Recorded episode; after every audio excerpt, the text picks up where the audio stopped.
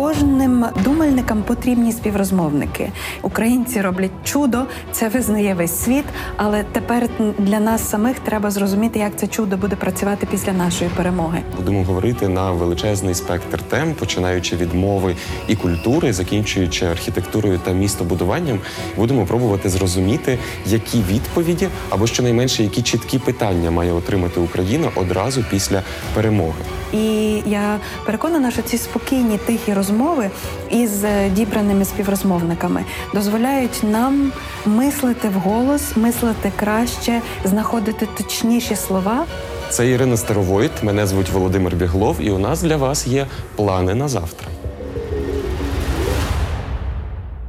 Нашими співрозмовниками сьогодні будуть люди, які не пам'ятають свідомо 1991 рік.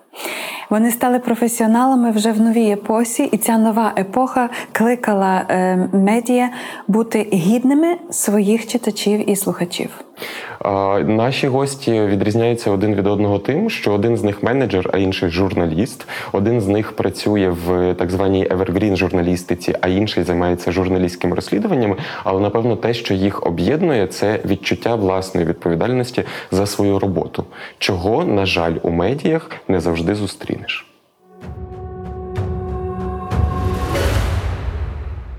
Колись я працював в одному ефірному медіа і дуже дивувався під час е, передвиборчих кампаній, коли на початку години журналісти та журналістки начитували новини повні джинси е, та компліментарної інформації щодо певних кандидатів. А потім у корилках на перекурах е, дивувалися з того, хто ж за них голосує, не усвідомлюючи власної відповідальності за популяризацію того чи іншого політика. Така журналістика є безвідповідальною. Про відповідальність у журналістиці ще гостріше ми говоримо сьогодні під час час повномасштабного вторгнення Росії в Україну, і про те, наскільки відповідальна журналістика є можливою сьогодні і стане важливою після перемоги, будемо говорити з нашими сьогоднішніми гостями. Це керівник The Ukrainians Media Тарас Прокопишин. Привіт, привіт, і журналіст-розслідувач Бігус.Інфо, засновник Ютуб каналу Мокрек Данило Мокрик. Привіт. Привіт. Чи дійсно ми живемо в епоху таких нових медій, коли кожен сам собі медіа? Мені здається, що якщо коротка відповідь, то так. Е, з огляду на те, наскільки змінився світ і наскільки змінилися технології впродовж там останніх е, десятиліть, з огляду на те, наскільки горизонтальнішим став в принципі наш світ, то від з огляду на те, наскільки більше можливостей е, отримали. Ті люди, які колись цих можливостей не мали, то відповідно по факту і колись була ситуація, що ми всі транслювали ми ми всі були медіа своїм там не знаю одягом, висловлюваннями, словами, текстами і тощо. Зараз це просто значно більш помітніше, бо. Колись е, доступ до е, до цих можливостей е, вербальної або невербальної, вербальної швидше комунікації, транслювання меседжів і можливість можливістю бути медіумом, вона була в меншій кількості людей.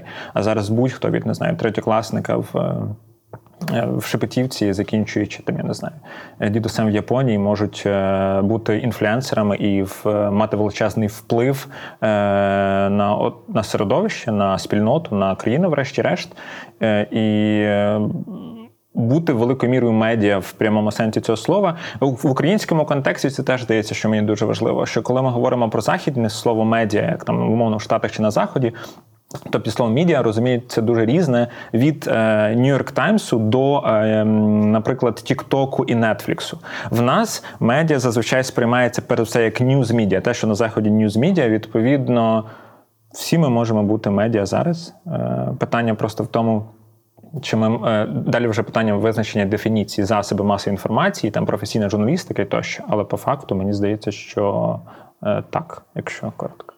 Живемо в час, коли кожен там, кожен може бути журналістом, кожен може бути тим, хто масово поширює інформацію. І для цього е, колись для цього була потрібна робота цілої команди людей для того, щоб е, хтось, якийсь чоловік чи якась жінка могли е, висловити свою позицію. Потрібна була робота цілої команди людей, так? тому що це можна було зробити на сторінках газет, там чи навіть на. Е, на якихось флаєрах, там, які роздавалися на вулиці і так далі. На сьогодні ми маємо соцмережі, які активно використовуються, і не потрібно жодної додаткової людини для того, щоб я міг поширити свої думки в цілому. Але е, в цей час, коли кожен може бути журналістом, дуже сильно розмивається відповідальність журналіста. І е, мені здається, в моєї дружини була колись вона в якомусь виступі сказала дуже таку класну фразу, що в час, коли кожен може бути журналістом, я особливо гостро відчуваю потребу журналісткою залишатися.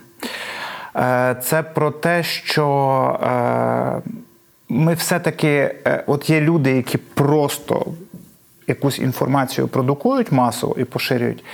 А є все-таки ті люди, які повинні брати за обробку цієї інформації відповідальність, які повинні стежити за стандартами того, що вони поширюють.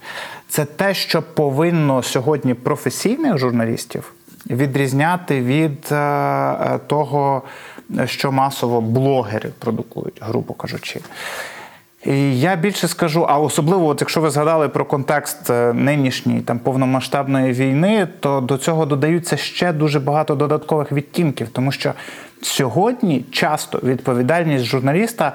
Е, на відміну від мирного часу, полягає не лише в тому, щоб вміти сказати вчасно, але й в тому, щоб вміти вчасно промовчати.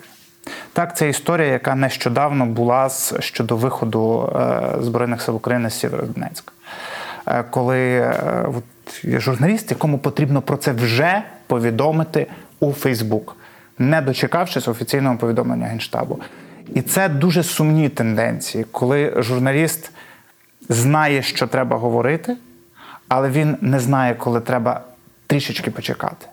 Оце теж питання відповідальності. Ну от е, я е, одразу спитаюся: а де де межі оцього не на часі? У нас була програма про культуру. Е, сиділа е, Ірина Подоляк, і от вона сказала, що так, звичайно, в деяких моментах ми не можемо критикувати е, президента Зеленського, але є моменти, і тут вона перейшла в, в звичайно в культурне поле. Що тут потрібно говорити саме зараз. От, от де ця межа, де, де потрібно мовчати, а де потрібно говорити сьогодні під час е, таких складних подій в Україні? Два запитання, які треба собі поставити: з якою метою я це зараз повідомляю, з якою метою я це пишу, кажу, е, записую і так далі. Тобто, для чого? Чого я особисто цим хочу досягнути, і відповідь на це запитання має бути максимально чітка, не розмита, не заради якихось загальних ідеалів. Я це роблю для того, щоб. І друга, вона пов'язана, але це не те саме запитання і не та сама відповідь, до яких наслідків це може призвести. Е, ці запитання варто собі журналісту, звичайно, і в мирний час ставити завжди. Та?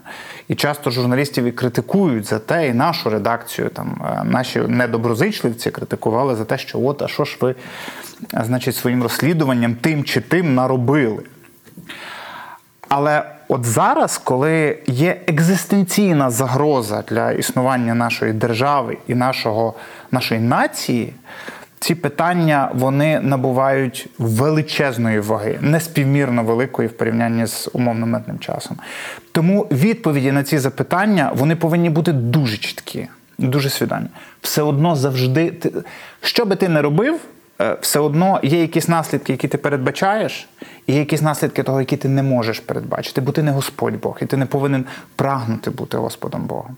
Але ти повинен чітко розуміти, для чого ти це робиш, і розуміти, які це може принаймні найбільш очевидні наслідки може мати. Я так це бачу. Та я теж згоден. Мені здається, що тут ключові питання це питання е, відповідальності персональної і правил якихось. Тобто, умовно кажучи, бо ми почали розмову про медіа. Мені здається, що тут теж ем, ну важливо розуміти, що журналіст це вже власне оцей е, контекст, коли є вже відповідальності, якісь конкретні, і ти маєш діяти за правилами. І саме тому у нас зокрема є окрема це окремий великий. Ем, простір е, соцмереж, е, тіктокерів і так далі, лідерів думок. Е, як їх називають дуже часто, з на те, що в них є там мільйони фоловерів, людей, які дозволяють собі робити там дуже різні речі. Там не знаю, з релевантних прикладів мені весь чомусь перше згадався цей тікток чоловіка, який показав. Ем, був ракетний удар. Ретровіль в Києві? Е, так, так, так, так. Був ракетний удар по е, якомусь там торговому центру, і просто чоловік вирішив собі хайпон, ну, так, Показати, хайпа, хайпанути, там напевно, та, напевно, отримати лайків трошки більше в соціальних мережах. Відповідно, це отримало ем, радикальні якісь наслідки. Але ем, загалом мені здається, що е, якби ми багато говоримо про те, що кожен зараз медіа, але кожен зараз не журналіст. Інший момент, що багато хто може хоче бути журналістом, але це якби дві різні історії. Є дуже багато блогерів, які дуже часто за відсутності там різних якихось. Ем, перепон, в тому там, е, окрім е, перепон критичного мислення, роблять речі, які є зараз катастрофічно небезпечними. Я думаю, що в режимі мирного часу воно все одно очевидно небезпечно. Там тільки можливо трошечки інший контекст. Зараз особливо небезпечно, і на це треба дуже добре звертати увагу і намагатися завжди ем, ну, відділяти е, серйозне, відповідальне, професійне від аматорського, несерйозного і безвідповідального. Я додам, якщо можна до ретровілю, є в нас один телеграм-канал, який має понад 2 мільйони підписників, який регулярно публікує відео, е, фото і відео прильотів угу. ракет, причому безпосередньо е, після того, як це сталося. Люди кричать місяцями: не робіть цього. Та? Е, коли е, от ти публікуєш відео прильоту е, на двохмільйонну аудиторію, ну ти ставиш собі запитання, з якою метою я це роблю? Та? І до яких яка, наслідків та, це яка, яка користь? Ну реально, типу, для чого я це роблю? От крім того, щоб набити собі підписників, щоб люди сиділи на моєму каналі, бо хочуть зразу знати. Роль журналіста не в тому, щоби потакати суспільству. Роль журналіста навіть не в тому, щоби потакати своїй аудиторії.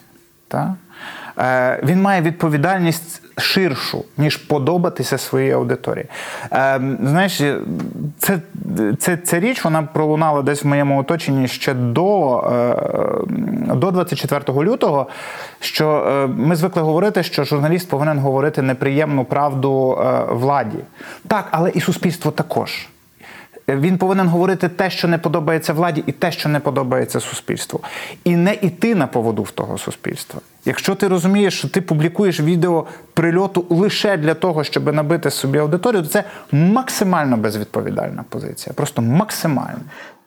Мені здається, там, напевно, завершуючи цю підтему, е, мені здається, що тут в цих випадках з телеграм-каналами і з цими відео, тут, напевно, навіть не питання нових там фоловерів, бо зазвичай люди ж знімають відео, надсилають в паблік. І він і люди це роблять. Да? Це питання лише, я не знаю, якогось особистого его з тим розумінням, щоб я не знаю, може другу сказати, що там було відео, це відео моє. Ну, ін, бо іншого, іншої логіки якоїсь притомної я в цьому е, не можу знайти.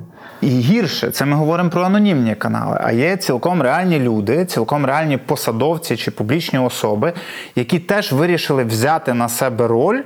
Е, не просто спікерів, як було до до 24 лютого, а прямо от медіа, яке поширює інформацію. І вони, я не жартую зараз, вони між собою конкурують за те, хто перший щось повідомить. Е, не журналісти, люди, які до журналістики ніколи жодного стосунку не мали.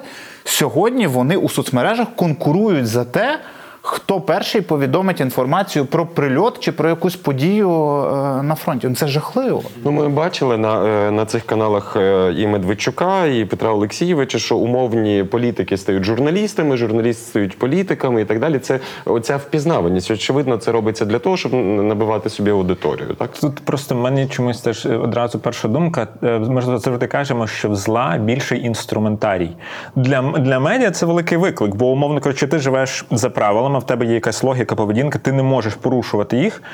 З іншого боку, ну, умовно кажучи, це ж одне поле боротьби, скажімо так, е, медіа, там не знаю, це може бути телеграм-паблік, е, чи е, частинка медіа телеграм-паблік умовної там української правди. Їм теж важливий цей приріст заради того, щоб там мати можливість краще дистрибувати свої наступні матеріали. І ми ж апріорі програємо в цій комбінації людям, які без правил, і це логіка знову таки журналістів і блогерів. Бо хтось може там абсолютно будь-що казати, починаючи від брехні, закінчуючи маніпуляціями. І ну в підсумку жодним чином не не бути там, не знаю, покараним. Я можу провести паралель. Вона буде може трошки безпечніша ніж той рівень небезпеки і загроз, про які ми зараз говоримо. Але загальна грамотність породила графоманію, і відповідно так. загальний доступ до того, що я можу бути медіаперсоною, він теж породжує оці, ну скажімо так, злоякісні утворення, якісь які набугають е, публічною увагою. І отут теж важливе питання про те, що припустимо, покоління моїх батьків, можливо, покоління ваших дітів, воно боролося за доступ до інформації. Угу. Це була був привілей мати доступ і мати його одним з перших. І, очевидно, приймати тоді якісніші рішення. Зараз ми тонемо в цих мегабайтах і гігабайтах і терабайтах. Як можна подумати про нове фокусування уваги і про те, щоб власне люди не опинялися в своїх бульбашках і ехокамерах. Тому що дуже часто соцмережі ведуть нас від того мотто, про яке сказав Данило, про те, що ми маємо діставати порцію неприємного, незручного знання, і ми маємо думати про те, що насправді ну може привести потім до катастрофічних наслідків ще до того, як ці катастрофічні наслідки почнуться. Е, Тут, до речі, от ви дуже влучно зауважили, що соцмережі вони навпаки вони відмежовують нас від того, з чим ми не згодні. Та от соцмережі просто за рахунок того, як працюють їхні алгоритми, вони контактують нас з людьми, е, які, е, які мають схожі з нами думки. Так, тобто Фейсбук буде більше показувати вам все одно постів, які ви схильні лайкнути, ніж постів, які ви, які ви схильні не цей. Тому що Фейсбук хоче взаємодії. І ми в результаті е, опиняємося в такому, це, це вивчений вже достатньо феномен. Ми е, кожен утворює кожен свою бульбашку, світу. яка потім ще й в результаті через те, що утворюються абсолютно полярні бульбашки, вони починають між собою дуже гостро конфліктувати. І це викликає суспільні конфлікти дуже гострі. Е, Але я не бачу, як цьому можна було би е, зарадити зараз. Е, От ви навели приклад з тим, що загальна грамотність призвела до графоманії, так, але вона не призвела все одно в результаті та до того, що всі читали все підряд. Все одно є література, яка залишається мистецтвом, яка цінується. Є книжки, які, можливо, не максимально високої якості з мистецької точки зору, але стають бестселерами. І є багато такого, чого ніхто не читає. Так? Тобто, е, в результаті я думаю, що після цього е, такого максимального напливу, який ми зараз переживаємо, він все одно розшарується. Так? Тобто буде те, що буде вважатися, яке матиме хорошу репутацію, буде те, що буде мати максимальну популярність, і буде шумовиння, яке осідатиме там на дні. Ну, типу, якщо брати цю. І що ми в Україні ще до е, поворотних подій 24 лютого, до великого нападу, що ми вже встигли зробити в своєму інформаційному і медійному полі для того, аби цей якісний е, контент мав шанси? Чи, наприклад, The Ukrainians Media є одною з відповідей на таку проблему, чи не зовсім? Хм, Ну, цікаве питання. Я е, чесно кажучи, не скажу, що лише в контексті повномасштабного вторгнення якось у нас щось змінилося чи змінився підхід. Ну, окрім того, що ми, ми, ми і так писали про війну там з 2014 року. Зараз е, багато завжди, особливо репортажів. Зараз почали писати більше, це очевидна історія. От, але мені здається, що з самого початку в нас був фокус на те, щоб. Ми завжди кажемо, що ми були, от було середньостатистичним медіа от на ринку, а ми були повним антонімом, протилежністю до цього підходу. Бо ми ми були такими молодими, дуже недосвідченими ем, і ну, там в чомусь некомпетентними, але дуже юнацько-максималістськими, натхненними людьми. Ми от і загалом ми кажемо, що це була така дуже романтична історія. Після революції, там без грошей, там з великою ідеєю, там з якимись, е, е, як це правильно сказати, і реальними, і ціннісними. Е, Ворогами бренду, як то кажуть, ми намагалися побудувати іншу людину орієнтовану журналістику, і якби наша історія, вона ще от тоді починається. Наш підхід, що він тоді починається. Нам не подобалося те, що Медіа, власне, те, що називається, ми, ми кажемо, не людиноорієнтовані. Велика кількість, е, я не знаю, з одного боку інформаційного трешу, фокус на клікбейт, фокус на велику кількість короткого контенту, як наслідок на трафік, е, засилля, я не знаю, рекламних банерів, відповідно, е, незручності користування читача, постійна потреба. На жаль, в медіа так часто є, що є, є, є потреба в трафіку, є потреба в кількісних показниках. Одразу ми тоді, тоді собі сказали, що ми хочемо робити більше фокус на якість і ну, намагатися робити менше, але там краще. І вісім років ми це робимо, і я скажу, що це лише початок. Тобто, коли ми говоримо про спільноти, чи умовно про виховання, чи не те, що виховання, це неправильне слово, про гуртування людей навколо ідеї, е, там е, вдумливішого читання, там е, відповідальнішого споживання, то це доволі тривалий, ну з нашого досвіду, не знаю, можна говорити процес. І е, ну, ми намагаємося так по крупинках, якби там витягувати аудиторію, е, яка шукає якісний контент, і намагаємося пояснювати, що Twitter треди це класно. В певних випадках воно виконує свою ціль, але це е, я не знаю, банально з позиції розвитку персонального, освітнього, просто здорового глузду краще читати довші історії, краще читати там більше тексти, аніж. Ем, слідкувати за якимись хайповими, е, короткими клікбейтними заголовками в е, мережах. Я, я, я собі тут дозволю е, трошечки сфокусувати це, е, це запитання. Очевидно, що в мене взагалі питання є, чому ви в медіа, та а, а не в ІТ. Але я спробую зайти е, з іншого боку. Очевидно, що The Ukrainians зараз має своє, е, своє обличчя, свою спільноту, е, свій бренд. Е, але в будь-якому разі багатьом іншим не настільки якісним медіа ну програє там у відвідуваності, у читабельності, то- то- точніше, прочитуваності і так далі. Очевидно, що розслідування, які проводить вся команда Бігус.Інфо загалом, і ти зокрема, е, багато чого змінюють в головах людей. Але з іншого боку, е, скільки б юридичний відділ вашого медіа не писав е, в прокуратуру, суди і так далі, е, насправді кримінальних справ катма немає. Тому, от оце питання, чому ви в медіа, я хочу. Прикрасити таким ще дозапитуванням, Е, де ви відчуваєте цю силу, що все-таки ви на щось впливаєте, що все-таки ця журналістика потрібна? Якщо такого от вихлопу, ну реального, та е, намацального, не завжди можна знайти. Я от я трошки додам навіть до того, що ти сказав. Просто це думка, яка в мене крутилася в голові ще від попереднього запитання.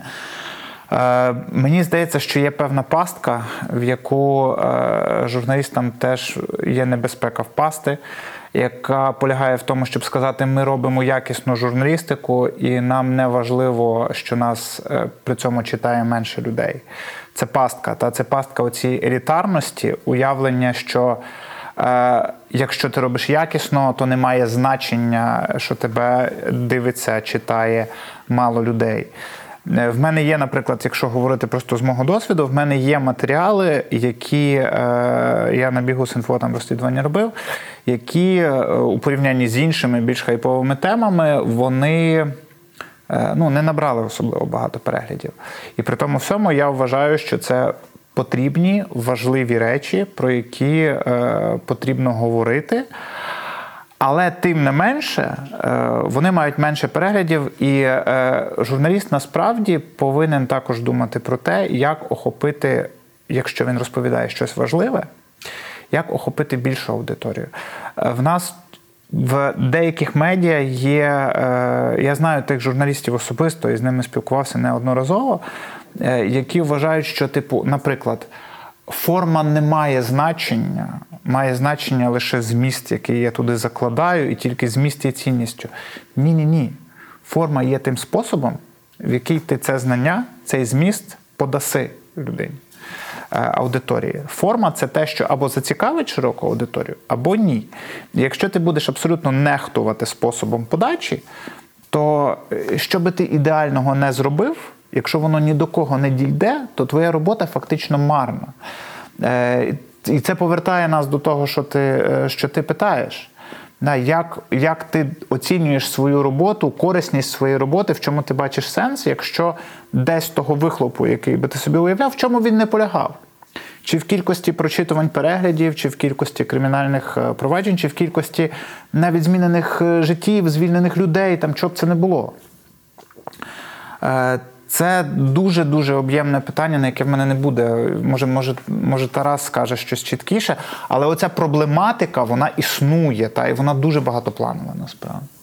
Особливо в час е, Тіктоку і інших соцмереж. Тобто в ситуації, коли ми розуміємо, що є оце там, не знаю, кліпове фрагментарне мислення, снекабл контент, тощо, тощо. Ну, очевидно, що нам якби якісній е, відповідальній журналістиці значно важче в теперішній комбінації якби, існувати.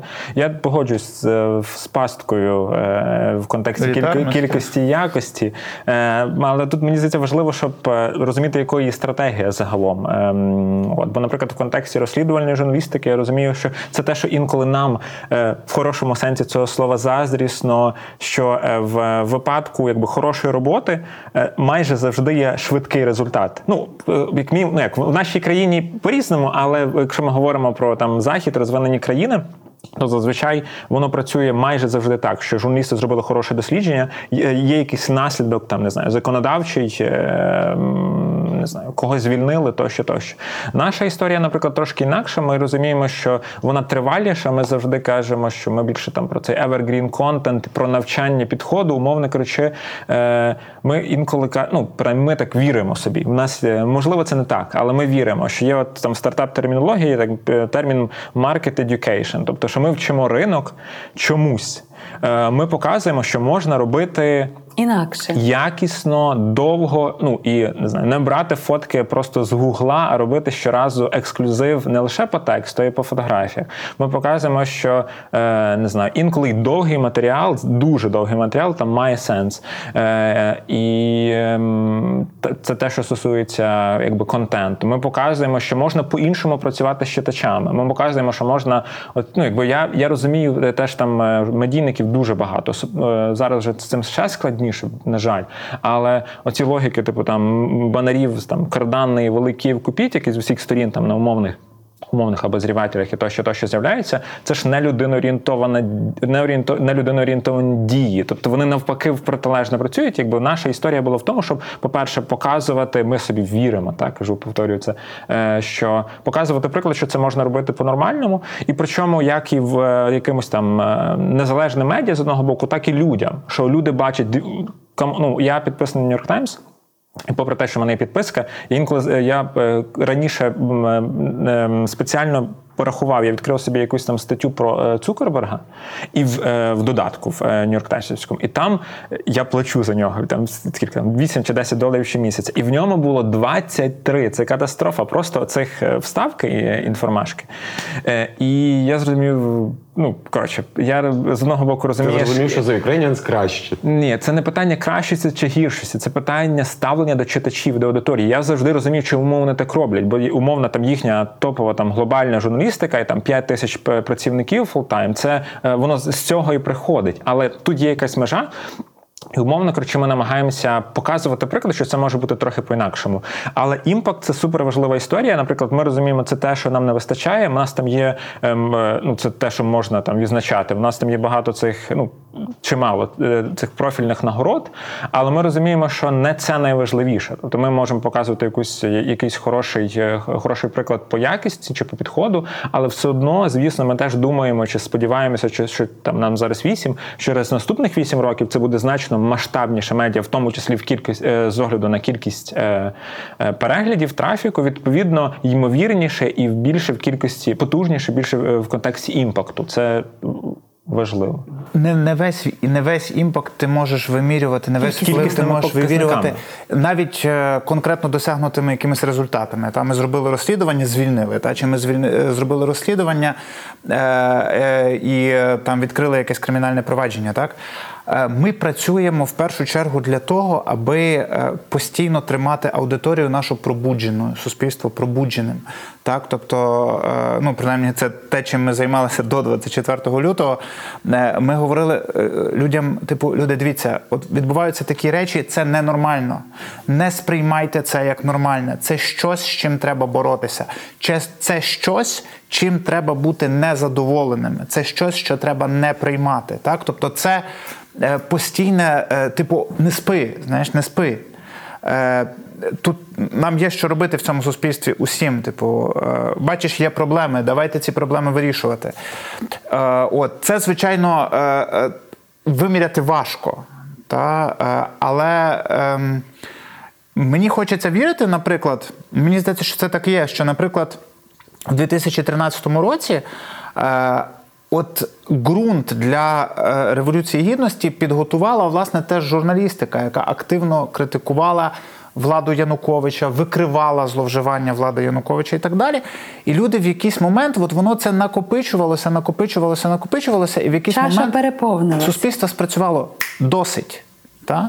Даниле, а в нашому випадку, українському випадку, незалежна журналістика має тяжку родову травму, тому що вбивство Вадима Коваля це була перша важлива новина 90-х років, і вбивство Георгія Гонгадзе завершило 90-ті роки. Тобто, все було зроблено для того, щоб е, домен журналістики виглядав ризикованим, загрозливим для життя і е, якось ем, ну, я не знаю, переконати таких людей, як ви, які прийдуть в професію, що ліпше писати про щось спокійніше, так щоб не займатися розслідувальною журналістикою. А на що писати тоді взагалі? Ну, е, або ти робиш щось, в чому ти бачиш сенс, е, і щось, що ти, ну, виходячи з твоїх ідеалів, ти думаєш, що це може змінити суспільство. А, а просто писати для чого? Щоб десь в якійсь газеті, чи в якомусь журналі, чи на якомусь сайті вийшов текст, підписаний твоїм прізвищем? Е, Ну, а, ну, а, а для чого? Та? Ну, це, це що? Ну, воно, воно погріє тобі, тобі его там е, рік. Да- я дальше? дивлюся на вас, і для мене це от для щастя людського потрібно два крила. Одне це коли ти показуєш добрі взірці, і ти показуєш якісь нові стандарти, нові еталони, до яких можна рухатися і розвиватися. І інше це коли ти кажеш: дивіться, в нас тут проблема, дивіться, в нас тут соціальна хвороба, дивіться, в нас тут, я не знаю, е, м, ката, не знаю, скандал, і ніхто про це не знає. А треба, щоб ви не просто знали, а щоб ви діяли. І от, е, мабуть, одне із питань, яке було в мене до українських медій, це те, що негативу, і всі це відчували, було забагато. І чи не було це так, що розслідування навіть губилися у цьому загальному морі негативу, який ми і так постійно отримували, і в глибині душі самі про себе знали? Розумієте, проблема ж в тому, що аудиторія, на жаль, вона краще реагує, активніше реагує на негатив, ніж на позитив. Так? Тобто, е, це по-перше. Е, По-друге, е, от якщо говорити про позитивні явища, то про них активно і наполегливо розповідають прес-служби. Це не робота журналістів. Журналісти повинні в тому, як я бачу собі журналістику, ну можливо, це спотворення через розслідувальну журналістику, так але це говорити про проблеми, виявляти про проблеми, ставити проблемні питання, робити те, чого не зробить прес-служба. Бо е, говорінням про те, що от дивіться, там в нас зростає відсоток жарів у маслі, і ми п'ятирічку виконали за три роки, там і так далі. Це все без нас зроблять. Ми для цього не потрібні. Е, ми потрібні для того, щоб робити те, чого не зроблять прес-служби. От якось так. Слухайте, в мене тут е, відтак запитання. Ми вже хвилин 10-15 добрих крутимося навколо е, такого слова, якого ще не сказали. Але це слово репутацію. Якщо говорити про вас і про медіа, які ви представляєте, то це дуже хороша і жодного разу не підмочена репутація.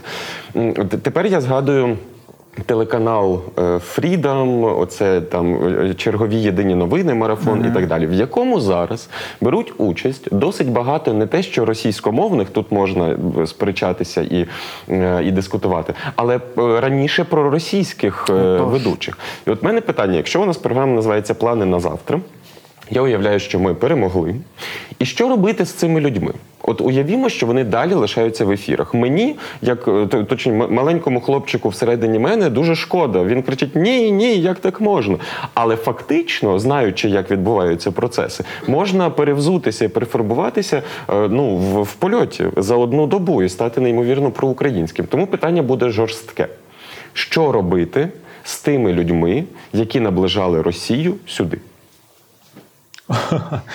Хороше питання. Ем,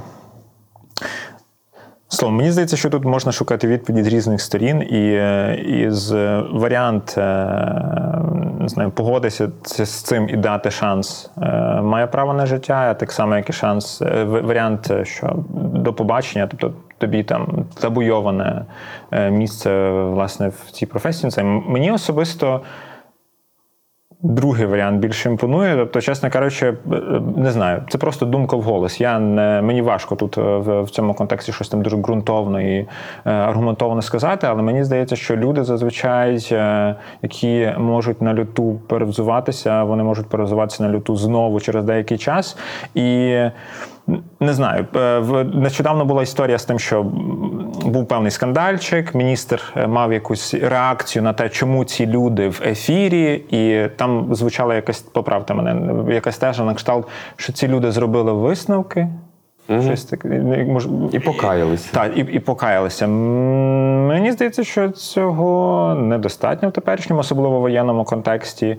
І е, те, скільки проблем е, не, прямолінійно, але якби. Якимось чином впливаючи те, що з чого ти починав сьогодні програму, про те, що люди, е, маючи доступ на, на, на великі, великі аудиторії, зробили, е, це не ну, якби це, це, це свідчить про те, що вони не мають мати більше просто впливу на, на аудиторії. Інша знову таки логіка в тому, що вони можуть піти в умовні знаю, інстаграми, тіктоки і підозрюю продовжувати свою історію вже особисто, але все одно знову таки це, що стосується національного телебачення, якби офіційної позиції держави, це не ок.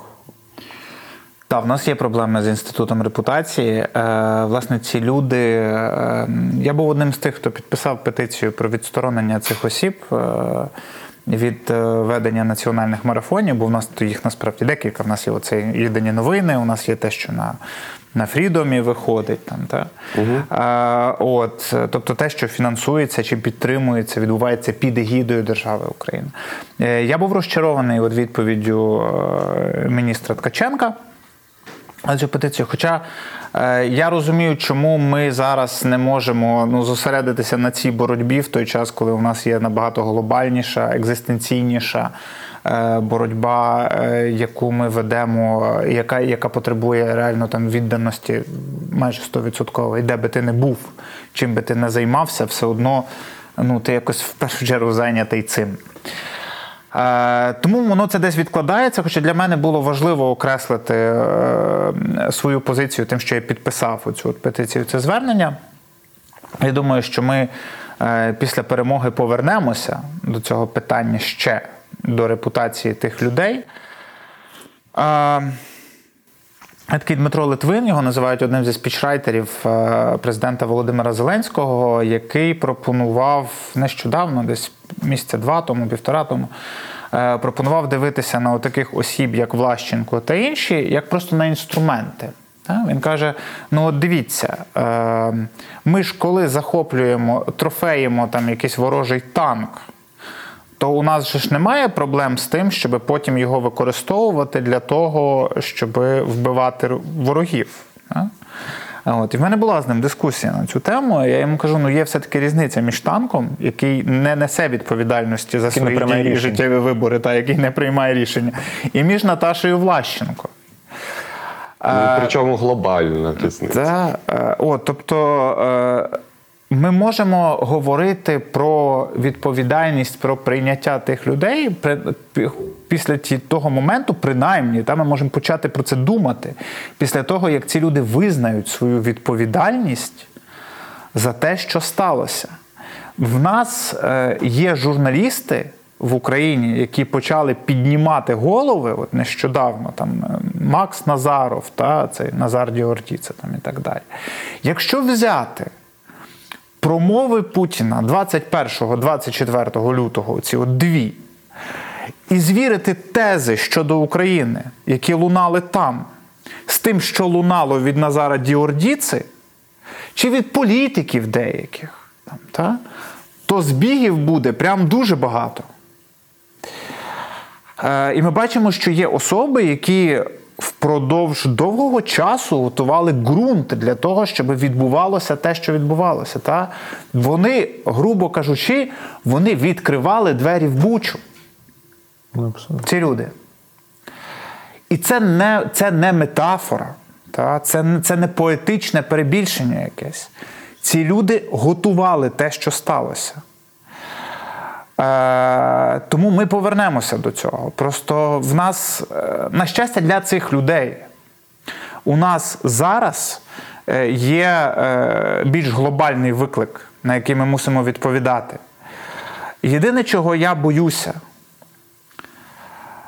що ці особи зможуть уникнути відповідальності внаслідок того, що ми після завершення цієї війни в тому вигляді, в якому вона триває зараз, ми будемо надто зболені, надто потравмовані, надто втомлені, і нас стане значно менше. Е, Оцього я боюсь, тому що е, гинуть подекуди найкращі з нас. Та Роман Ратушний як приклад. Ті люди, які могли би бути двигуном розвитку інституту репутації в Україні. Е, Мене це непокоїть. Я сподіваюся, що так не станеться. Та, е, тому що це важливо. Коли ми говоримо про те, що російські пропагандисти повинні нести відповідальність за е, заклики і розпалювання геноциду, що є повноцінним злочином згідно з міжнародним правом, та оця, оця геноцидна риторика, яка лється від російських пропагандистів. Ми говоримо, що вони повинні понести теж за це відповідальність, то і наші влащенки з діордійцями також повинні понести відповідальність за те, що вони зробили. Якщо не кримінальну, ну то принаймні репутаційну. Та? Вони можуть мати свої тіктоки, інстаграми і ютуби особисті. Але ну, є ж все-таки ну, не тільки це. Та? Свою свободу слова хай собі в себе в соцмережах реалізовують. Але, блін, не в єдиному національному марафоні. Ну це ж питання, це зрештою це питання якоїсь навіть гідності е, самих цих телеканалів, самого, самих людей. Можливо, просто е, скажімо так, я інколи шукаючи відповідь на це запитання, думаю, що можливо. Там в якихось міністерствах є якийсь план суперфантастичний, і ми чогось не знаємо. І справді вони можуть бути якимись інструментами, але ну, малоймовірно, скажімо так. Я для Тобто- себе пояснюю цю історію з неможливістю встановити інститут репутації невідбутою ілюстрацією в 90-х роках. Тому що так багато люд- людям вдалося, як ви кажете, перефарбуватись чи перевзутися в повітрі, і здавалося, що професіоналів недостатньо. Що якщо ми цих скинемо з корабля сучасності, то хто в нас залишиться? Те саме зараз говорять про цих ведучих. Я продовжуйте, я просто. І е, власне відсилка до ключового слова гідності суспільної тут є важлива, тому що я думаю, революція гідності і в тому теж полягає, щоб ми свою ем, ну, чутливість, так свою сенситивність до того, хто з нами спілкується і хто є нашими посередниками між е, великим світом, е, доступом до всіх можливих джерел інформації і тим, що нам насправді треба знати. Бо, врешті-решт, ми не є якимись вигрібними ямами чи сміттєзбірниками інформації. Нам потрібна інформація, яка вже ну один раз кимось оброблена. Так, це має бути якась е, в певному сенсі відібрана, сфокусована інформація, яка може допомогти нам приймати рішення, а не зробити нас. Паралізованими, так я вже не знаю, що добре, чи я вже не знаю, куди дивитися, чи я вже не знаю за кого голосувати. Я тут хочу додати, що нам теж завжди казали, що е, тільки російський шоу-бізнес може співати і збирати стадіони. Після закону про квоти виявили, що в нас не тільки Ірина Білик і Океан Святославович Ельзи. Виявили, що український шоу-бізнес строкатий, красивий, потужний е, і так далі. Я думаю, що якщо просто упразніть, даруйте за російське слово, оцих, от, як ти кажеш, влащенків з Назаровими, то виявиться, що ведучих, е, журналістів, журналісток і так далі в Україні завалість. Та їх є. Е, але оцей аргумент він справді звучить. Та? Е, от аналогічно до того, що а от якщо ми звільнимо, то хто буде працювати? А їм люди довіряють, а вони професіонали, мають а вони аудиторію. вміють.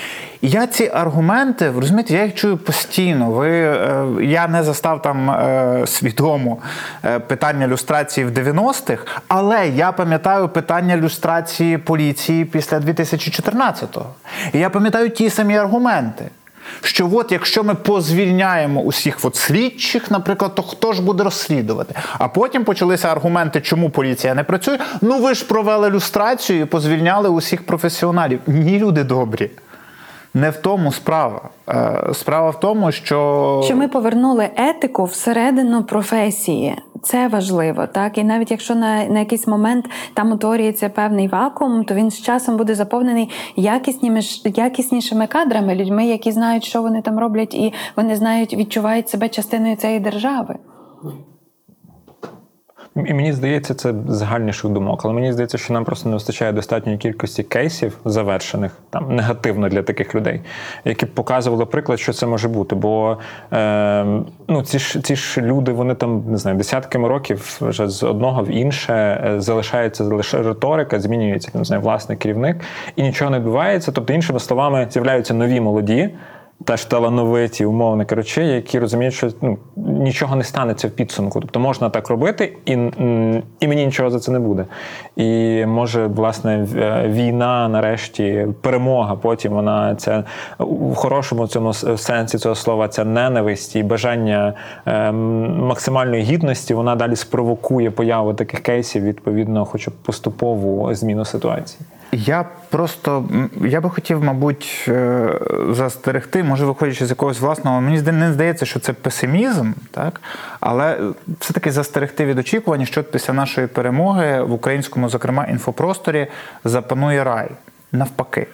Нас чекає дуже великий хаос. Цей хаос, який відбувається зараз, і він відбуватиметься і надалі, тому що е, ми повертаємось до того, ми стаємо надзвичайно травмованим суспільством. Ми переживаємо страшні речі зараз. І в той момент, коли суспільство переживає такі речі, е, в нього з'являється запит на е, інформацію штибу Арестовича, е, на блогерів е, штибу Юрія е, на ту ж саму Шаріщину, та, людей, які будуть розповідати, значить, якесь езотеричне знання, от, ділитися, які будуть заспокоювати, які будуть говорити те, що хочеться чути, або навпаки розповідати про якісь сенсаційні речі. Я думаю, що у нас е, феномен такої. Інфозброду, він, ми, ми, ми повинні будемо перейти через те, що в нас буде відбуватися дуже така хаотична історія, не на телебаченні. Та, на телебаченні більш-менш відбуватимуться якісь природні, ну, структуровані процеси. Але ми ж говоримо вже зараз про те, що більшість людей споживає інформацію не з телебачення, а з соцмереж, з Ютубу там, і так далі. Я боюсь, що нас ще очікують хвилі популярності е, от всіляких осіб. На нас ще ви- вирине там низка осіб штибу Арестовича, Швеця там і так далі. Люди, це, це запит на астрологів, грубо кажучи. У нас серйозні видання досі публікують прогнози від астрологів, коли закінчиться війна. Мосейчук бере інтерв'ю в Анжели Перл щотижня. А, ну, я цього навіть не знав. Чи Ну от, значить, значить, все дуже погано. Е, Це, ну, і, і от запит на таку, грубо кажучи, дешевизну, але яка буде десь щось загоювати швиденько, десь полегшувати якесь неприємне відчуття, він буде існувати Це в нашому офіс суспільстві. простих рішень, чи як там? Чи Офіс простих пошук рішень, офіс, офіс простих відповідей, е, офіс швидкого полегшення. Це абсолютно. Та, оце все буде, нам, нам доведеться пройти через це. Е, І вже тільки після цього от в нас щось, можливо, здорове структурується. Але щоб е, через це проходити, треба. е, Ми свідомі того, та що треба буде проходити не тільки через це в контексті медіа. Ми говорили з Олегом Дроздовим Наталією Месак про архітектуру, через що там треба буде пройти. Абсолютно в будь-якій сфері життя нам доведеться, але треба буде keep in mind. Потрібно буде щось мати в голові, проходячи цю дорогу. Це само собою. І от е, говорячи, та медіа це не тільки журналісти і журналістки, які його створюють. Це також читачі, читачки, слухачі, слухачки і так далі. В, от ідучи з ними цією дорогою, що ми, як люди, яким залежить, мусимо тримати в голові постійно, що не втратити, що не забути. Це як от в, в аеропорт е, їдеш і мусиш не забути закордонний паспорт, бо немає змісту туди їхати тоді. Та? Що має бути в нас в кишені? Відповідальність і повага до аудиторії. Е, Ці стандарти, наприклад, про які багато говориться, і часто зі знеціненням, типу стандарти BBC там. І вони справді великою мірою себе деваль- девальвували і десь в чомусь віджили, але вони про що базово? Вони про повагу до аудиторії своєї. Та, до того, що ти не згодовуєш своїм читачам, глядачам чи слухачам е, якусь нездорову фігню. Е, і оце повинно залишатися. Перше усвідомлення відповідальності у журналіста. Це те, що в одній кишені має лежати, а в другій кишені має бути відповідальність, е, повага до своєї аудиторії. Ну, я так думаю.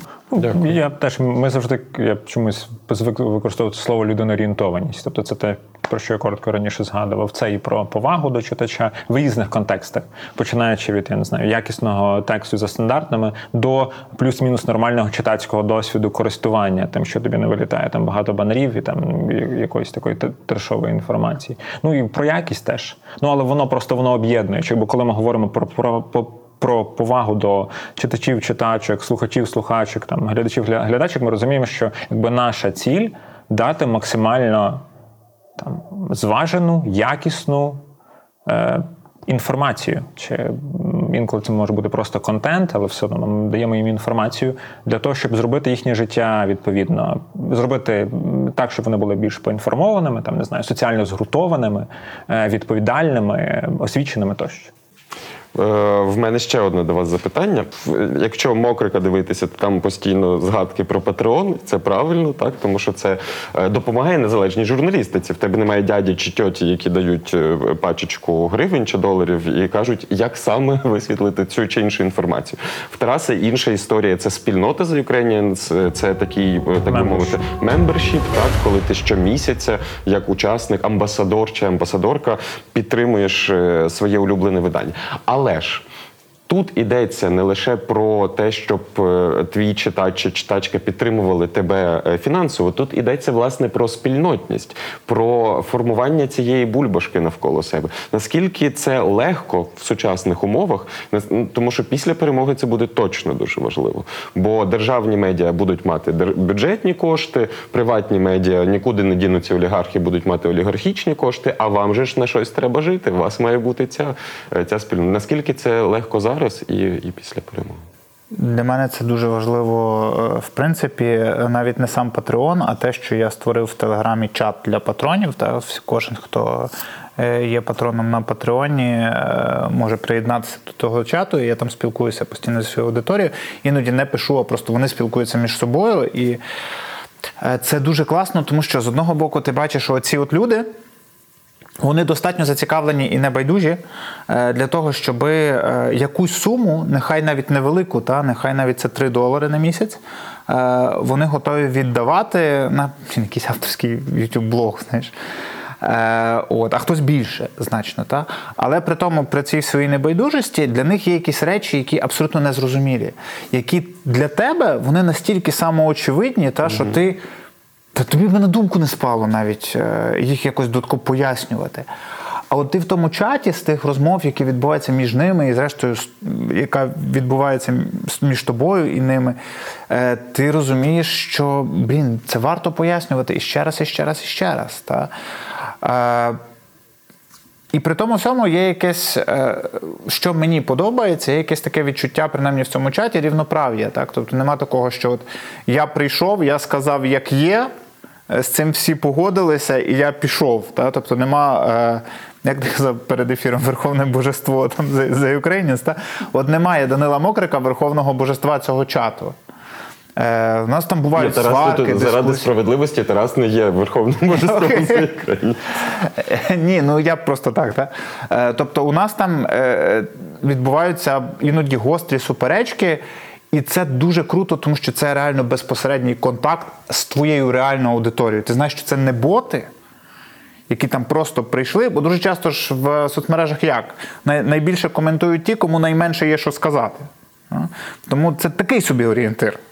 А от коли ти знаєш, що це реальні люди, які е, реально віддають якісь свої кошти на це все, І які свій це час дивляться, слухати свій і час, думати. Так. Оце живий контакт. Е, Тому е, для мене це було чесно е, одне з найкращих рішень в моєму професійному житті. Навіть не створити сам Patreon. Я досить довго опирався цьому. Навіть мені здавалося, що знаєш, в цьому є щось від. Ну, я не скажу там жебракування, та, але ну, якесь таке от просіння грошей, типу, а за що? Ну я ж якби я ж все одно це відео буду робити, навіть якщо вони мені не будуть ці гроші давати. Е, от, то е, врешті, коли я це зробив і власне створив цей чат, оцей чат це для мене от одне з найкращих рішень, яке я в своєму житті приймав. Професійному. В нас тут важливо розуміти, що по факту, коли ми говоримо про патреони, там і інші еквівалентні штуки, там не знаю, у нас LeakPay, як платіжна система, то тут і два рівні. Перший рівень це фінансовий, другий рівень це власне спільнотний, умовно кажучи. І е, вони можуть поєднуватися інколи, можуть не поєднуватися. Бо загалом, е, загалом мені здається, що це найкращий показник. Люди, які голосують гривнею. Бо дуже одна справа е, не багато проєктів, які мають там, не знаю, можуть мати, можна мати мільйони переглядів на Ютубі чи там мільярди переглядів в інстаграмі. А потім, коли ти кажеш, а підтримайте мене і приходить 100, Ну, це боляче. Мені я, я в нас такого не було на щастя, але я думаю, що це боляче для для людей, е, власне, які там займаються медіа. І відповідно ми розуміємо, що це якщо людина приходить і е, хоче дати тобі гроші, це вже ознака якогось іншого стосунку. Якщо говорити про те, е, про якісь там базові підходи, базові стосунки, фінансові редакції і аудиторії, то є три ключових формати. З одного боку, це донати, з іншого боку, це subscription підписка, і посередині це membership. Донати це швидше така одномоментна ем, емоційна взаємодія. Uh-huh. Підписки це швидше така транзакційна системна взаємодія, а membership – це власне середня історія. Це як дорога в два напрямки напрямки. Це такий він-він взаємний. Коли одна сторона допомагає іншій стороні, умовно кажучи, медіа е, читачі хочуть е, там мати більше контенту, вони підтримують медіа. Медіа медіа хоче створити більше цінності своїм читачам і дає їм цей контент. Е, і я теж скажу, що в запуск спільноти в Ukrainian – це напевно один з найголовніших наших таких майлстовнів, так термінами англійськими кажучи, в нашій історії. Бо по факту, це як вихід на новий рівень стосунків з своїми читачами і читачками. Бо як в нас і чому ми взагалі запускали цю спільноту? Бо фінансова частина це важлива частина. Ніхто не буде казати, це якби там зараз це великий відсоток нашого бюджету.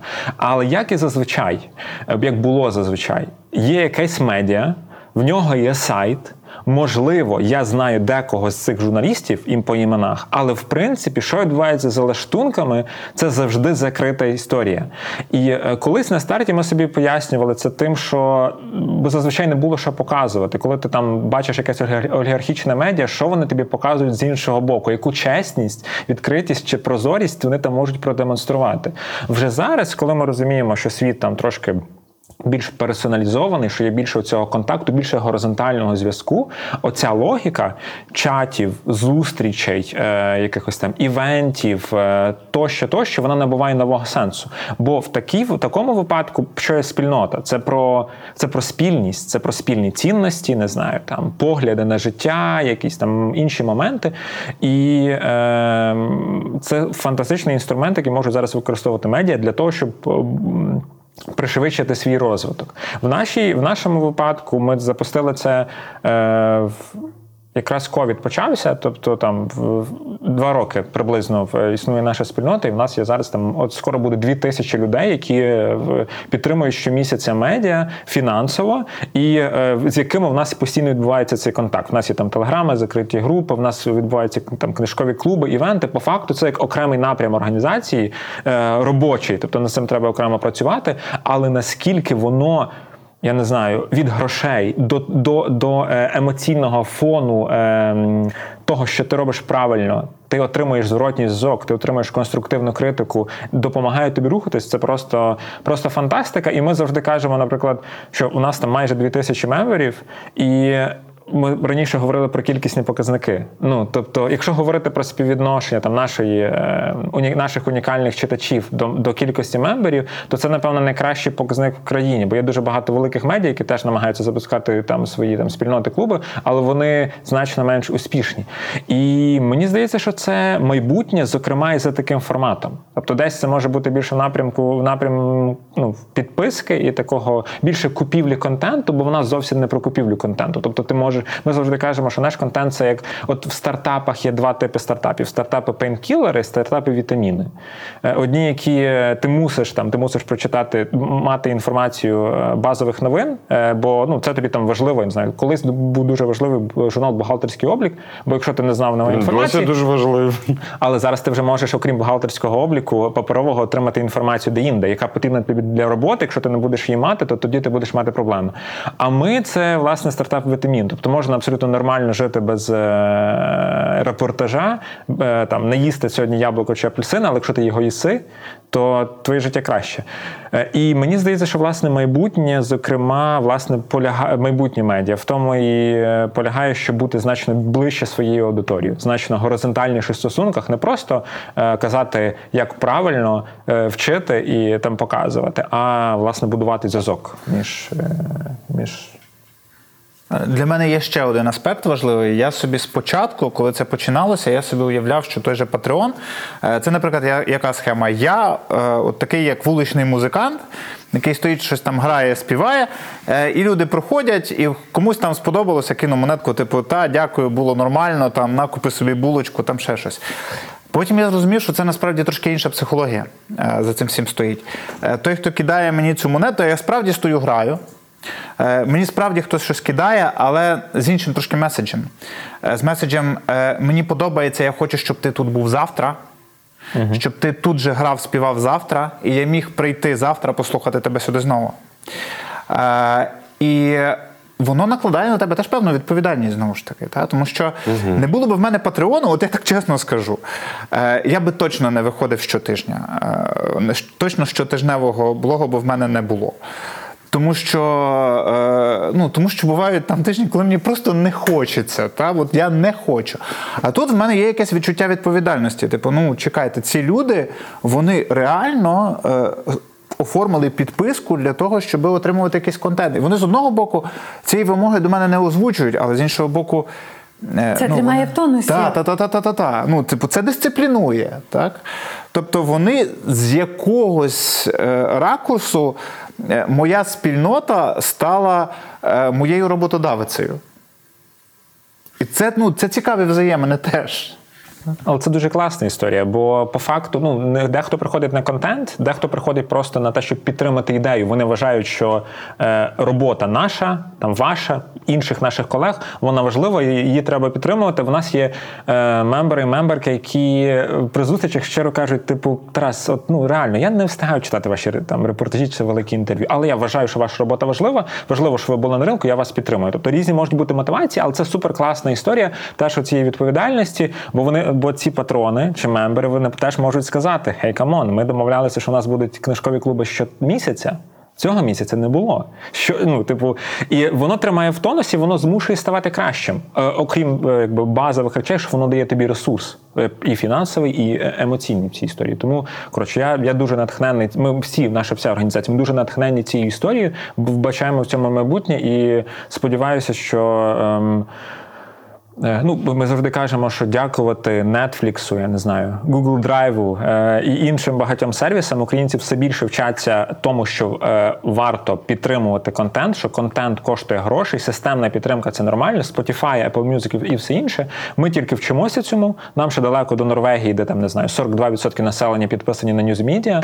Це просто фантастика. Але ем, ну це про ну, таке згадував про market education. Ми ці кейси невеликі, там пат- патрони, е, спільноти, клуби, вони показують ринку.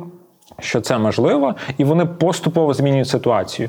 На жаль, у нас немає умовних там, я не знаю, великих гравців, бо типу York Times запустив Paywall у 2011 році, і скільки часу, ну вони там вони це окрема історія, вони супер успішні, але скільки часу на заході вже там скільки 11 років ринок змінювався, розвивався. Вони шукали варіанти в, в контексті того, що треба платити за це. В нас це тільки приходить, е, але що дуже тішить, власне, що це ну олігархічних медіа це не працює.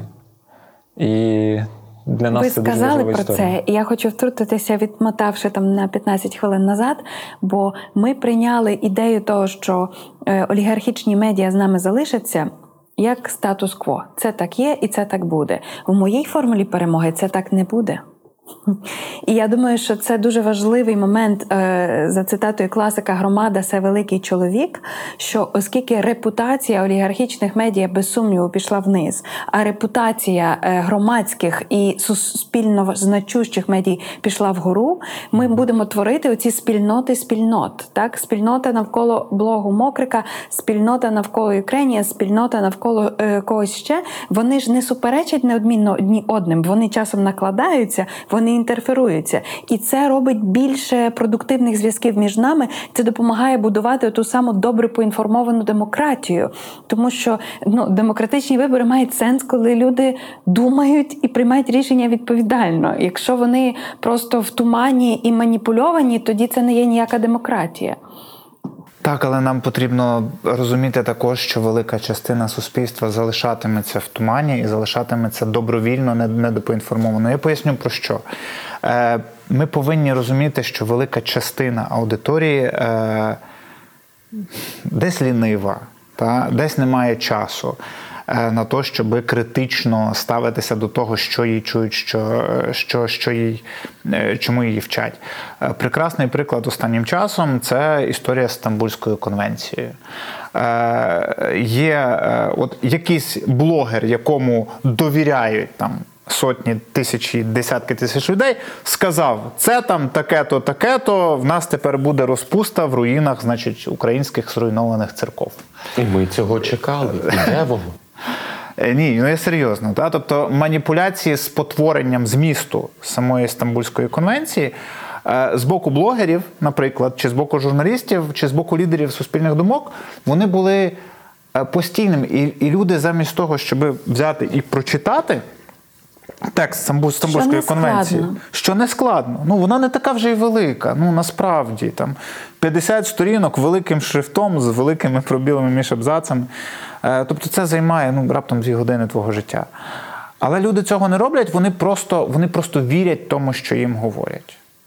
Е, На жаль, і ця проблема вона є не лише в нас. Вона притаманна і найбільш демократичним суспільствам там, Європи і в Америці теж. Тобто я би я порівнював це. Я пам'ятаю, як в 2005 році, е, наприклад, був у Франції референдум щодо Конституції ЄС, та, проекту Конституції ЄС. Кожен француз і не француз, бо я жив тоді у Франції, отримав в поштову скриньку проект значить, цієї Конституції ЄС. Тотальна більшість людей, які проголосували проти цього проекту, не читали цей проект. Вони голосували проти польського сантехніка, який приїде в Францію і забере їхню роботу. І в результаті провалилась ця історія. Е, історія з Брекситом. У 2016 році в Великобританії, е, ну вибачайте, але це була теж абсолютно спотворена суспільна дискусія. Це була дискусія навколо того, зокрема, чи варто приймати Туреччину в ЄС, при тому, що будь-який процес інтеграції Туреччини в ЄС був ще 10 років тому заморожений де-факто повністю. Е, і це тому, що люди замість того, щоб ставитися критично до того, що вони чують, просто слухали те, що їм кажуть. Перемога Трампа на виборах в США в 2016 році це те ж саме, це не критичність.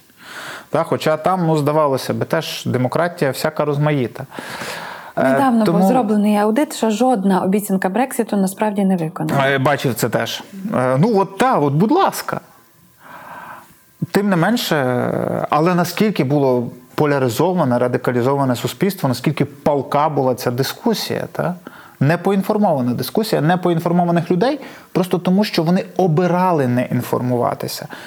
І в нас ця проблема теж є. І тому сподіватися на те, що в нас буде запит виключно на якісні медіа, виключно на якісну журналістику, виключно там на суспільне, на, на якісь там незалежні ЗМІ. е, Я би на це от прям не розраховував. Хоча в кризовій ситуації ми побачили, що суспільні справи вони допомагають вижити. Так, я тут лише додам, що є ще контекст ресурсний е, в тому, що побудувати велику якісну медіаорганізацію, навіть уявімо собі, що в нас є дуже багато патронів е, чи мемберів.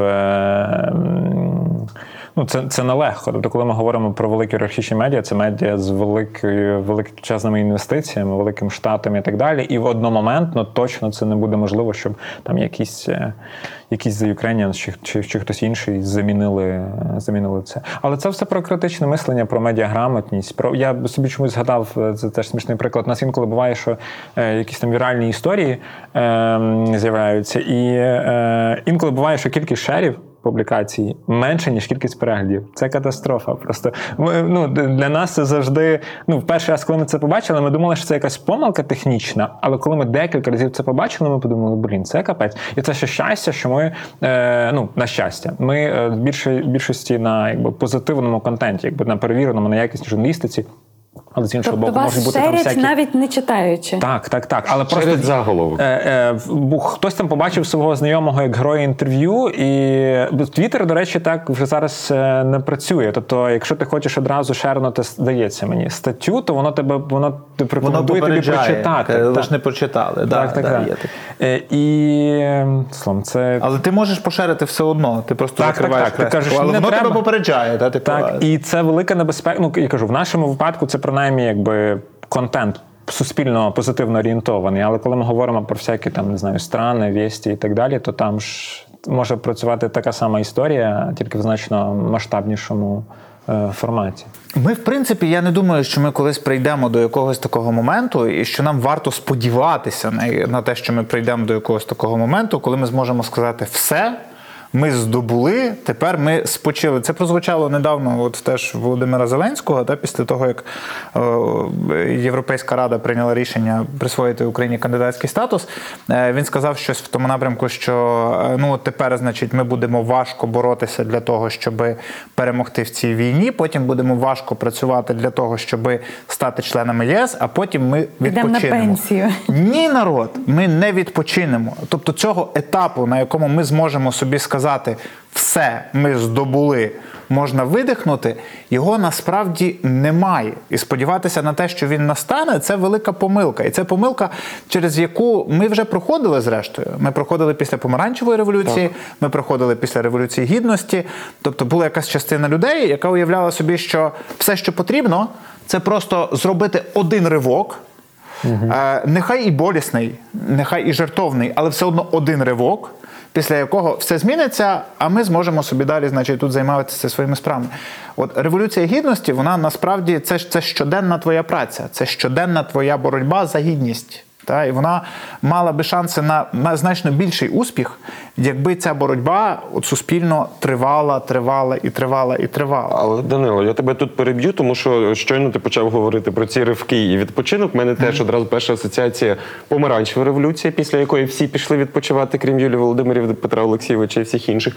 І революція гідності, коли відсоток людей, які не спочили і досі працюють без спочинку, е, став набагато вищим. Зрештою, Мало. Я погоджуюся. У нас мало часу залишається, а ми усі згадували це десь між рядків. Ти навіть е, це сказав вголос. Все-таки мені здається, що е, про суспільне ми мусимо поговорити, Так. тому що в родині оцих державних телеканалів і медіа мені суспільне здається єдиною гердою в світі каїв, які мали би бути та е, хорошими, добрими і на нашому боці. Я знаю, що за лаштунками суспільного мовника і взагалі медіа, медіа холдингу суспільне зараз відбувається дуже жорстка боротьба за нецензурність, за самостійність і незалежність цього медіа. У мене питання буде дуже дитяче. Чому варто боротися за суспільне? Тому що це єдиний шанс е, українського суспільства мати незалежний, е, загальнонаціональний телеканал, який покриватиме велику аудиторію і велику кількість тем. Це єдиний шанс.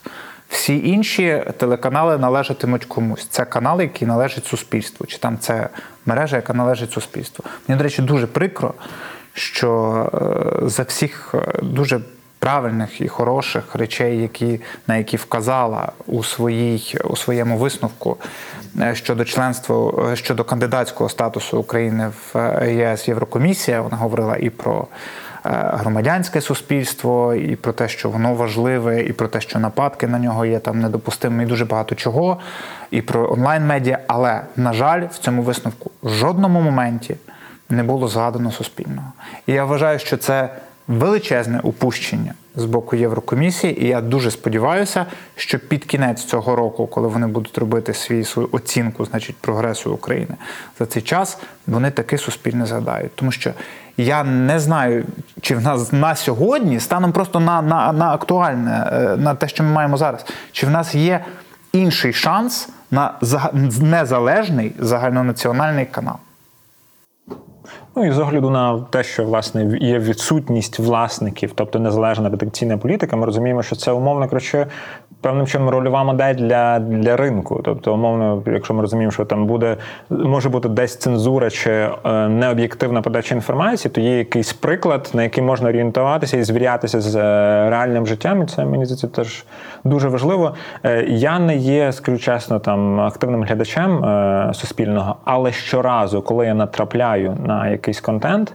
Е, ну я приємно вражений. Тобто, порівняння з тим, що було там умовних 5-10 років тому, це просто прірва в е, стрибок, не прірва, а стрибок в якості. І ем, це важливий гравець, власне, в контексті е, того, що ми казали, там четверта влада, демократія е, і, і, і так далі. Тому ну, ми всі боремося за це. І я теж е, сподіваюся, що е, попри велику кількість там цих політичних перепотій, там постійних бажань е, влади якимось чином вплинути чи щось там змінити, це залишиться такий незалежний мовник, і нам можна буде якби, і дивитися, і пишатися власне цим продуктом. Це той канал, який з огляду на свою некомерційну природу саму е, власне може відповідати тим двом викликам, про які я сьогодні згадував. Говорити речі, які будуть неприємні і владі про владу, і суспільству про суспільство. Власне, через те, через те, що він не повинен мати оцей комерційний потяг до зваблювання аудиторії. Так. Це те, що sorry продовжу. Е, це те, що дуже часто є дискусії в контексті суспільного. А скільки відсотків? А яке охоплення? А їм не цікаве охоплення, їм цікавий підхід, якість і ну охоплення важливе загалом, але мається на увазі, що це не ключовий KPI. Так, тому що якщо суспільне почне працювати на рейтинги, то чим воно відрізнятиметься від СТБ чи від 1 плюс 1? Від тих каналів, які власне свій контент будують на пошуку рейтингів. Ну тоді ми будуємо ще один комерційний канал. Так в чому воно тоді суспільне, та, власне кажучи. Його не можна міряти виключно рейтингами. Так, це показник, але для суспільного далеко не єдиний. І, власне кажучи, ну це вам скажуть в суспільному мовнику будь-якої західної країни. Та, що, типу, ну, це не ключовий показник. Треба пам'ятати, що BBC це е, суспільний мовник та, в, в Об'єднаному Королівстві. Час на бліц. Моє перше запитання в Бліці: коли завершиться епоха постправди? Ми вже в епосі постфейків насправді. Е, Тому що е, постправда це ж питання інтерпретації правди. Та? Тобто, коли значення має неправда, а інтерпретація правди. Е, на сьогодні е, фейки стали в умовах цієї війни, яку ми ведемо, зокрема, стали настільки потужною і масово використованою е, зброєю, що ми живемо вже в епосі постфейків, в епосі боротьби з фейками, з їх наслідками, з їх інтерпретаціями, з їх поясненнями, з пошуками їх джерел. Ми вже перейшли від постправди до постфейків. Мені так здається. Чудово, дякую. Я думаю, що можливо. У мене коротка відповідь: я не знаю, але мені здається, що е, важливу роль, важливий контекст цієї всієї історії це питання розвитку технологій. Тобто, можливо, е, там в якомусь найближчому майбутньому ми можемо змінити е, контенту споживання таким чином, що це можна буде вирівняти якимось чином. Не знаю. Не знаю. Дякую. Чи є поколіннєва різниця між аудиторіями споживачів українських медій? Чи ви відчуваєте, що ви працюєте зараз для якихось інших е, учасників, ніж це було раніше? Ну е, нам 8 років. Ми завжди були орієнтовані. Ми завжди кажемо, що наша цільова аудиторія це проактивна молодь великих міст. Тобто ми кажемо, у нас як фігурує слово молодь в в описі цільової, але е, ну мені здається, що ну, нам йдеться швидше про ціннісні схожості аніж про поколіннєві відмінності. Тобто, умовно кажучи, в нас є читачі е, від 18 до 50, ну коротше, до 60 і більше, які не не вік об'єднуючий фактор, а там не знаю, принципи, цінності, підходи до життя е, тощо. Мені здається, що це ключовий показник. Е, Ну, статистика Ютубу мого вчить мене, що так, що е, моя аудиторія теж достатньо молода. Це е, якщо там об'єднати дві основні групи, то це там від 18 до 35 років, що робить велику частину моєї аудиторії молодшою за мене, і це дивно трошки. Це таке дивне відчуття. До такого я не готувався, та до того, що я раптом почну говорити до молодших за себе людей. Е, Але це цікаво, я думаю, що це добре. Я думаю, що чим більше ми будемо охоплювати молоду аудиторію, тим, власне кажучи, вона є найбільш проактивною. Та вона е, може давати найбільші імпульси. Тому це добре. Головна заслуга українських медіа з 1991 року. Мені я, я можу почати. Мені важко сказати з огляду на те, що е, це, це ж часовий проміжок, такий, який проміжок мого всього життя, тому якби оцінити те, що було там давно, дуже складно. Ем, мені здається, загалом, по моїх відчуттях, що е, значно більше, я не знаю, чим це, напевно, загальний тренд, в цьому нічого нового, але е, кількість трешу і якогось, е, скажімо так, дивного контенту. е, Стає значно меншою, ніж була колись. Можливо, цей дивний треш переходить в соціальні мережі, не знаю. Але мені здається, що медіа стають все більш професійними, все більш якіснішими. Але це лише думка, це припущення, не знаю. Дякую. Мені здається, перше це багатоголосся, і друге, це все-таки, як би це не дивно звучало, там з огляду на деякі речі, які в нас медіа відбуваються, е, це сміливість. Е, В нас е, часто останнім часом виникають підстави порівнювати хороших російських журналістів з українськими медіа. Та? І те, що ми бачимо від хороших російських журналістів, це. е, Е, це все одно така напіврабська позиція, та, от така от готовність е, підцензурувати себе самих, е, поставити самим собі, навіть сидячи в ризі, оцю блямбу, що іздання є іноагентом і так далі. Е, Це те, що в нас ну, не- неможливе вже на сьогодні. Так? Те, що в Росії на сьогодні вважається, наприклад, сміливим ходом в журналістиці, в українців не викликає навіть жодних емоцій. Наші стандарти сміливості і наші стандарти гідності в середньому по палаті. Звичайно, що в нас є різні приклади, але в середньому по палаті вони е, дуже вигідно нас відрізняють від того, що відбувається на північний схід від нас. Е, Це важливо. Дякую. Цього року знову є випускники шкіл, і знову будуть ті, хто будуть вступати на факультети журналістики. Що би ви сказали вступникам 2022? Не, не вступайте на факультет журналістики, не знаю. Е, Я погоджуся, не вступайте на факультет журналістики. Е, Щоби бути потім журналістами? Щоб бути потім журналістами. Журналістика це ремесло. Вам не потрібно провести 5 років, е, вивчаючи ремесло. Ремесло це набір вмінь. Здобувайте освіту іншу, яка, яку ви потім будете використовувати в своїй, е, в своїй роботі. Економічну, культурологічну, філософську, політологічну. е, Історично. історично. Та? Е, ремесло вечорами на майстер-класах опановуйте. Ну, от якось так. Про журналістику і медіа в Україні сьогодні і після перемоги ми говорили з соціологом за освітою Тарасом Прокопишином і політологом за освітою Данилом Мокриком. Нас звуть Ірина Старовойт і Володимир Біглов. Напишіть, будь ласка, в коментах до цього відео, чи варто і нам відкрити Patreon.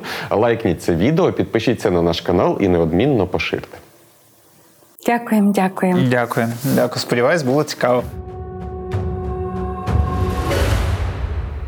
Я сподіваюся, наші глядачі і глядачки, слухачі і слухачки е, чітко усвідомили різницю між трофейним російським танком і Наташою Влащенко. Ну а також вони усвідомили різницю між тим, що таке дрек і що таке репутація. І я думаю, що в кожній професії ми будемо пильнувати за цією різницею.